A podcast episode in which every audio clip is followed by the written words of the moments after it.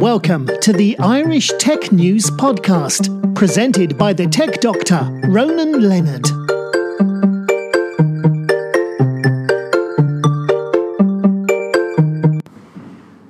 Hi, welcome to this Irish Tech News Podcast. Today I'm at Dublin Tech, uh, Tech Talks, and we're going to be talking about product. So let me, so who am I? Let me introduce yourself, please. I'm Caroline Hynes.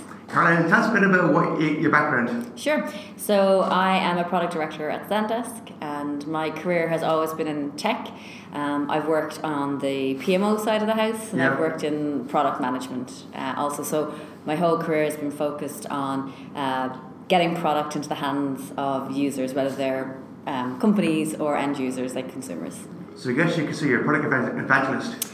Yeah, I'm a product, I'm a product evangelist. I'm a, a user evangelist. I'm Yeah. a people evangelist. So yeah, Because the moment product is a kind of thing no one talks about. It's all about product and engineering, and uh, engineering than product. You know what I mean?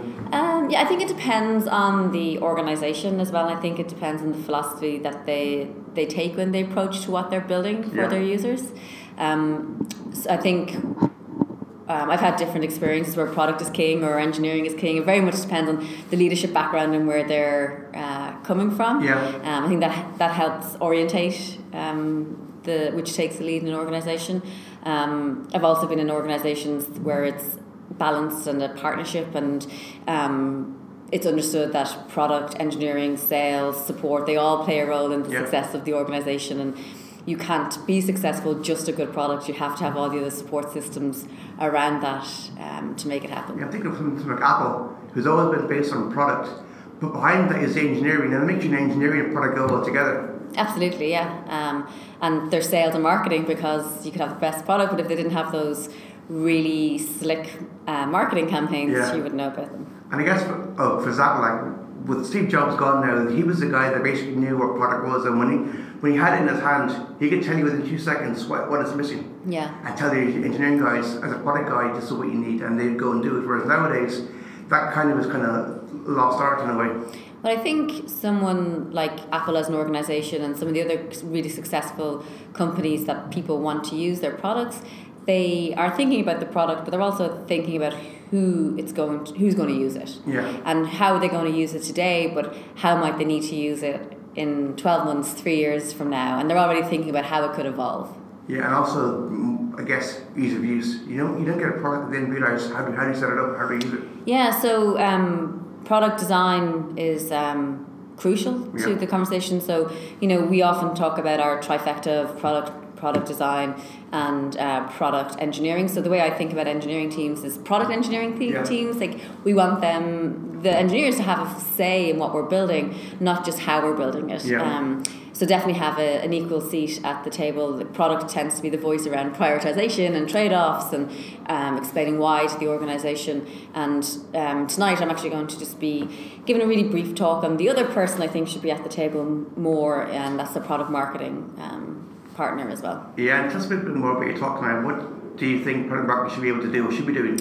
Yeah, so I think um, I guess I've experienced two sides of it. I think I've- experienced it where product marketing is kind of on the outside, Yeah. and they're there seen as part of the organisation that help launch, and they get involved when you're kind of ready to launch or tell something externally. And there can be a bit of a fractious relationship between product and par- product marketing, um, and I think that's primarily around lack of clarity around roles and responsibility and who owns what or how to collaborate together, and they're not necessarily set up for success.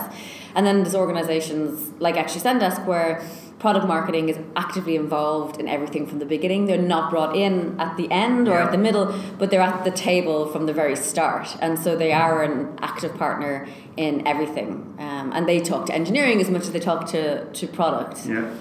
I've met teams where basically product marketing is in at the last minute and they don't know what's going on, and suddenly they're told to help with something that they have no idea what's happening, how it works. Yeah, so I think one of the things I've identified or think about when we think about that that relationship is there's lack of clarity around roles and responsibilities, as I said, but there's a lack of clarity around what problem's going to be solved and why we're positioning it in a specific way. Yeah. And I think that being brought in at the tail end and not having a voice is um, causes some of that friction. And also, I guess you don't know who, who's going to be the person that's going to fix the problems and be the voice overall because you've got a scenario where you've got all these voices in the room, many cooks the broth. Which voices are we going to listen to?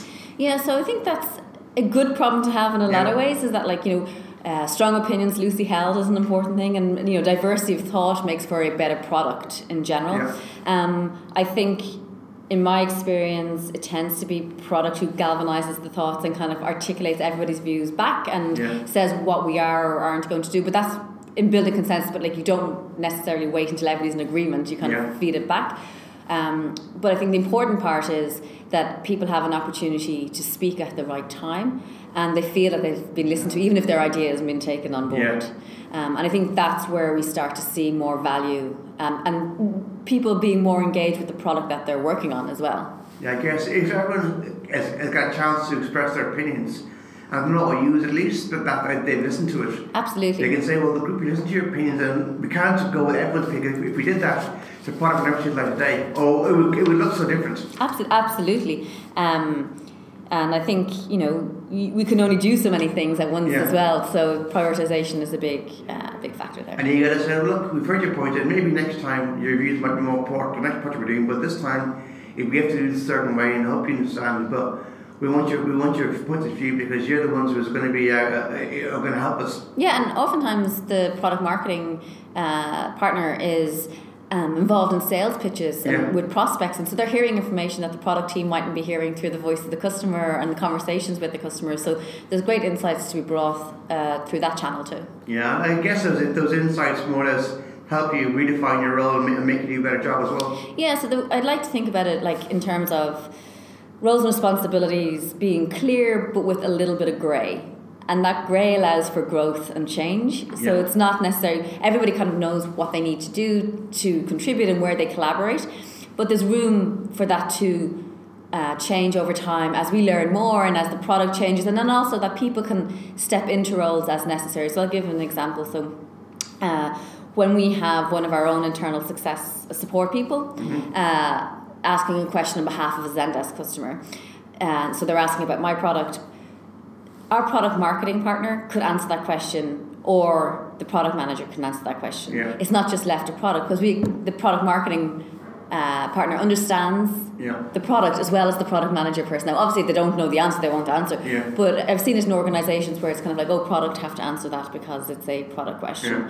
Yeah. Um, but we're so in tandem and aligned that we can have that. I guess got to be adaptable and be able to take over. And it's if you get a scenario where that person isn't there at that time, you're going to be able to step in. Absolutely, yeah. So you're building in redundancy Yeah. into it. You're not. You're removing to some extent single points of failures around information as well. So yeah, absolutely. Because I've seen times when you ask me a question that goes, well, have to get back to you because that person isn't here at the moment. Yeah. I'm thinking, well, if you're here promoting that product, you should know about it as much as they do. And Exactly. If you don't, why are you here? Yeah, absolutely. And I mean, there will be times when it's a, potentially a technical detail or something they don't know, and that's fine.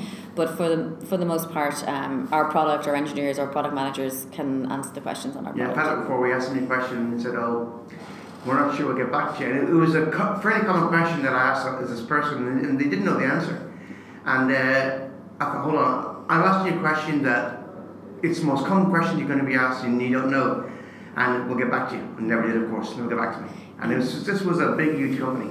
I think it's interesting because our, our product marketing team um, are responsible for our sales enablement. Yeah. So to be responsible for sales enablement, you need to understand the product more than just kind of the taglines or Yeah. the positioning statements that we're putting out. You have to understand how it actually works uh, to be able to do deep sales Yeah. enablement. So. Well, in this case, they, they kind of they knew they were given a rough spiel to follow, and it was basically you're going to follow the script. I mean, he can't even off the scripts. And I actually questioned it was on the script. They should have been there, Yeah. and they didn't know how to handle it because they weren't expecting that. Yeah, that can be difficult. Yeah, and I felt on. As a multinational company, as worldwide, launching one of the biggest biggest products in their company history, they should have covered all bases, but they haven't. And I think you know, you have to. When that happens once, that's fine, but you have to learn from that. Absolutely. Hopefully they have. I'm not sure because I don't use the product anymore. well, I, I don't use that product I had they launched, but I use other product of theirs. And I hope they've, they've actually learned a lesson, but I'm not sure. But it's been about six, seven years since this product was launched. Six years. And hopefully they, they've learned, but you don't know. And at times I've seen products when they know everything about it. And you can ask a person and they know more than they should know, which impresses me to nth degree. Absolutely. And I guess with, with you, you're trying to make sure that you come across as, as, as, as well. Yeah, absolutely. So I think one of the things that we want to foster is not wrapping your arms around it, being protective around your information, that your product or your process or whatever it is will be better um, if that information is shared and that information is improved on because of other people's experiences and knowledge. So yeah, I think transparency is very important, Yeah. and um, you know we talk about collaboration, but to me it's a little bit beyond collaboration. It's it's partnership, Yeah. and there's a small difference between those two, two things. Um, but that's kind of how I think about it. I think you've been there so long, collaboration's out the window, it's partners now. Yeah, exactly. Yeah. Because you're working in the same, you're basically working in the same company. So collaboration is when you're working against a partner, but once you're internal, I always think that's a partnership. Yeah. And if you go collaboration, I go, well, how can it be? Because every day you're seeing that person in your office more day in day out. That's not collaboration, that's partnership. Right. It's like a marriage in a certain way, marriage can be in certain ways. Yeah, exactly. Because you get times you, you're, you're forced to work together, thinking, I can't work with them, they can't work with me. And then you think, that's a nice convenience, but it's sort of partnership of some sort. Yeah, absolutely. I'm sure you've, you've had that time in the past. Well, yeah, and I think you know differences is healthy. I'd rather um, I'd rather have a robust conversation than a polite conversation that didn't resolve an issue or didn't get something out into the open. So. Yeah. So I guess basically uh, you've been doing this quite a while and, and you kind of love what you do. Love what I do. Um, I love talking to our customers who use all the various products. Um, it's you know it's so much fun bringing something from ideation into real life um, and learning from it. Yeah. Um, learning both from the product and from myself. So yeah, it's fantastic. And what would you change? If you should ch- change anything about your job, is it too good? that You couldn't change it. Um, more hours in the day, I suppose. Um, more time talking to customers. Yeah. I'd always want more time talking to customers. Because. I guess with, with customers, it's, uh, every day is different. Because if, you, if you're dealing with the same job each day, and day out, you, you do anything new, but with customers, you always get learn something new from them. Absolutely, and it's just a, it, you know, people. We try and understand as best as possible how people are going to use your product and what problems they're trying to solve for, and we think we understand it, but we'll always get a different insight when we start to use it, or they, or that customer thinks they're going to use it in one way and then end up using it that way plus another way, and Yeah. so learning that is very There's always there's always another one one way and another way of using your product. absolutely. And you're always, when you build it, you presume it's, it's going to be used this way. And then suddenly you realise, no, it's, it's been used that way as well. So you have to be able to adapt to that. And Yeah, I think it's you know it helps remove your bias around your own product, Yeah. which is uh, important. you can see in certain products, well, like for example, if, you- if you're buying a car, like I say, like if you buy SUVs in London, they say they never go off road. And they're only, only built to drive around London and posh and everything else. But it, if you're somebody in the country, that's what they're used for. So it depends on the scenario. And, Yeah. And you're more or less used to, why would you go and muddy, just lovely car in the country like a Range Rover? But it was built to be in the country and done, done all this stuff. And suddenly then people are realizing, no, it's built for someone to ferry the kids to and from school and shopping and things much else. Context is important. Yeah, and you got to, I suppose, yeah, you got to, whenever you develop a product or, or going through it, you got to imagine how can it be used in different contexts. And don't just imagine what you're told, think outside the box. Absolutely, yeah. And I guess basically you've had fun doing that as well. Yeah, it's always fun challenging your own thoughts and Yeah. thoughts of the team and um, getting a person who doesn't have any of the, the mental models or baggage that you have that you bring to your Yeah. own thoughts and, and hear from them as well. Yeah, because I, I can imagine basically when you're sitting, you're always trying to think of the new outlandish ways that the product could be used. You're outside the box. Whereas years ago, you know, we we, we A B C. Now it's A B C D E F G and so forth. Yeah, and I think one of the things that we think about as well is apart from like, you know, building these new features or building these new products is how can you incrementally improve on the features that are already there um, as well. So like not to forget the, the children you already have while you're trying to build your new children. And Um, I'm guessing, like for example, 20 years ago, when you bought a product, you would have actually physically bought CDs or discs, and nowadays it's just downloaded from the cloud. And, you- Yeah, and updates can be done like that. Yeah, and I think you know it's there's that, and there's also thinking about your product in um, a system, and not just the system within your own organization, but the system externally, and all the other sys- uh, programs and products that they're going to be using, and how does your product fit alongside that? Yeah. Either complementary or not to it, and then understanding that I think is incredibly And also understand your competitor and know what they're doing and what they do good, and what to do bad, and what Yeah. to do bad you want to improve on, and what to do good you want to do better. yeah, assuming that's what's valuable to Yeah. the user. I know, but uh, uh, I suppose uh, yeah, it is. But I suppose the times competitor is, is going to help you decide what how you how you go with things. Yeah, absolutely. If you're starting to see trends in the market, um, Yeah. it's a good indicator. And I guess uh, with those trends, you think, well, okay, you might think, well, where will you, where can this trend go in five years' time and, and try and predict the future? Yeah, exactly. Um, I mean, that's always fun. That blue cloud, blue sky thinking is always uh, a fun exercise. Um, and then anchoring it in some data that we can kind of say, okay, if we start chipping away at this with small bets, Yeah. uh, to stay a little bit safe is. Uh, I'm thinking, where would it be in 15 years' time? Right now, we're, I'm, I'm here with you on a laptop. 15 years' time, will, will that exist anymore? Will it be a small little tablet? We don't know what's, what, what's gonna, Yeah. how it's going to be used. Ronan, if you can answer that, we'll be you'll be a wealthy man.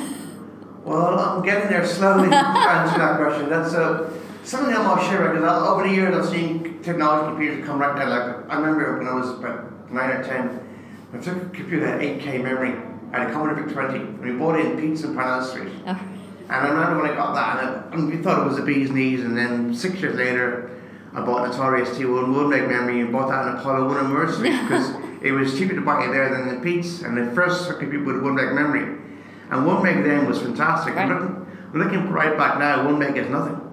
I'm thinking, yeah, and then I'm thinking, what about here? I've got a, a laptop with eight, with eight gig of, of RAM. right. I'm thinking, how long before the 8 gig of RAM suddenly becomes too commonplace? You're thinking 8 gig of RAM? Was first it was 8K, then 1 meg, Right. and at that point the 8K was about as much memory as they used to land man on the moon. And then you've got this, the computer was, was well, at that time for the man were so big. Now they're getting smaller and smaller and smaller. Soon it's going to be basically a watch is going to do everything for you. Yeah, we're going to. Uh, Knight Rider is going to come to life. We're going to be talking to our cars and. Actually, that actually at the moment is possible in a way. You, you, there is certain cars that actually you can use your devices to, to tell them what to do. Now, not fully autonomous because obviously at the moment the laws in, in Ireland, you're actually driving around somewhere like Kerry or Donegal with an autonomous car. No. No, that wouldn't happen. But somewhere like California, where they've got all these long highways you can build, I'm just thinking that you're going to have all these all these things that come to life, and maybe in 30 years' time. There'll be no more cars. You won't. You won't have a car. You'll actually hire hire a device, and it'll take you from A to B. We're already starting to see a, a little bit of that, I suppose. Well, the moment Uber's doing a lot of that, they're buying these top range SUVs and they're using them, so you basically would hire them to go from A to B. And I think in 30 years' time, unless you're, you're a multi-millionaire, you won't have any more cars in your house. You'll be just hiring as it is, and most cars will be autonomous. Right. Unless you're someone who uses a car collection. and you've got these, like somebody's got a 1992 at the start of somewhere, yeah, live, reliving their youth. exactly. souped up here. You're gonna have that. You're gonna have basic other than that. It's gonna be basic whatever it is, Toyota or whatever the one factor is developing car. And then that Volvo have got a big deal with Uber. They're selling Uber a lot of SUVs for taxis. Oh, okay. So they're going to be doing that. That's they're going to become more autonomous. And as technology improves and laws improve, because the moment the law doesn't appreciate technology, you Yeah. got to change it and make sure that it, it can it can adapt. Yeah.